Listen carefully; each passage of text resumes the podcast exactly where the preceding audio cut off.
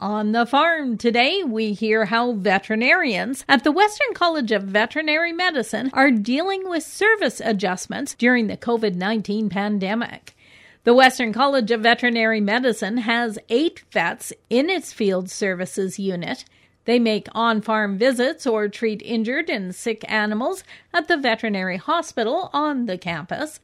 During normal times, the vets are accompanied by students who provide assistance. That's no longer the case with all classes being suspended. Dr. Steve Manning is the Associate Dean of Clinical Programs. He says veterinary care is an essential service, but some changes have been made for on farm visits. So far, yes. And of course, with COVID and all of the restrictions around it, um, I mean, we're telling all of our employees, staff, and faculty, et cetera, that if you're at all sick, like everybody else, you should stay home, et cetera. So we have had some reduction in staffing and sort of an increase in sick leave just because people are being exceedingly cautious, which is what we want them to do.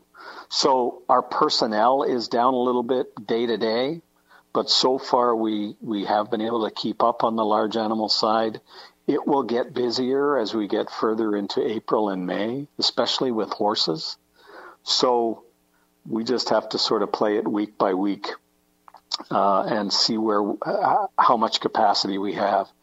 The other thing we have to be careful about is equipment and supplies. Uh, obviously, all of the huge demand for the personal protective equipment like gloves and masks and gowns is being taken up by the human health system as it should be. So we are conserving our supplies. We um, we have to be careful about that, and so that's something we're paying attention to. So that may limit what we're able to provide if our supplies get too low.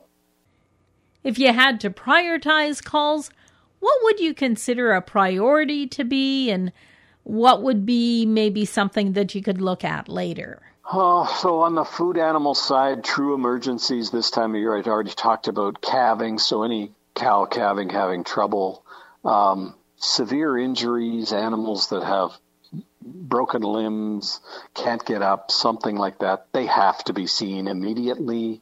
Uh, it's an animal welfare issue at the very least. Um, things we might put off. Food animals, there's not a lot we'll put off it's all pretty important because it's about food safety, animal welfare, and maintaining food production, a safe and secure supply of food. So on the food animal side, there's not a lot that we're going to be able to put off or want to put off. On the horse side, there are certainly emergencies that need to be seen all the time. Colics, cuts, injuries, very sick animals. But the routine stuff that we do a lot of in the spring, dentistry, etc., um, we can put those off until things are safer. So it's sort of on a case by case basis, but on the food animal side, there's not a lot that we'll put off right now, at least. Final thoughts, key comments that you would like to leave with people today? No, I guess the only thing I'd say is that our uh, veterinarians and our support staff are working in a really tense situation. Everybody's obviously very stressed with this virus. They're continuing to work in a situation where many people are not working.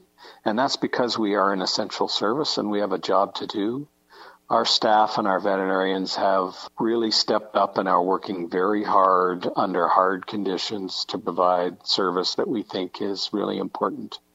And if if it weren't for them, we wouldn't be able to do it. So uh, we're just pretty proud of the people that we have at the college providing that service. Dr. Steve Manning is the Associate Dean of Clinical Programming at the Western College of Veterinary Medicine at the University of Saskatchewan campus. For Golden West, I'm Glendalee Allen Vossler.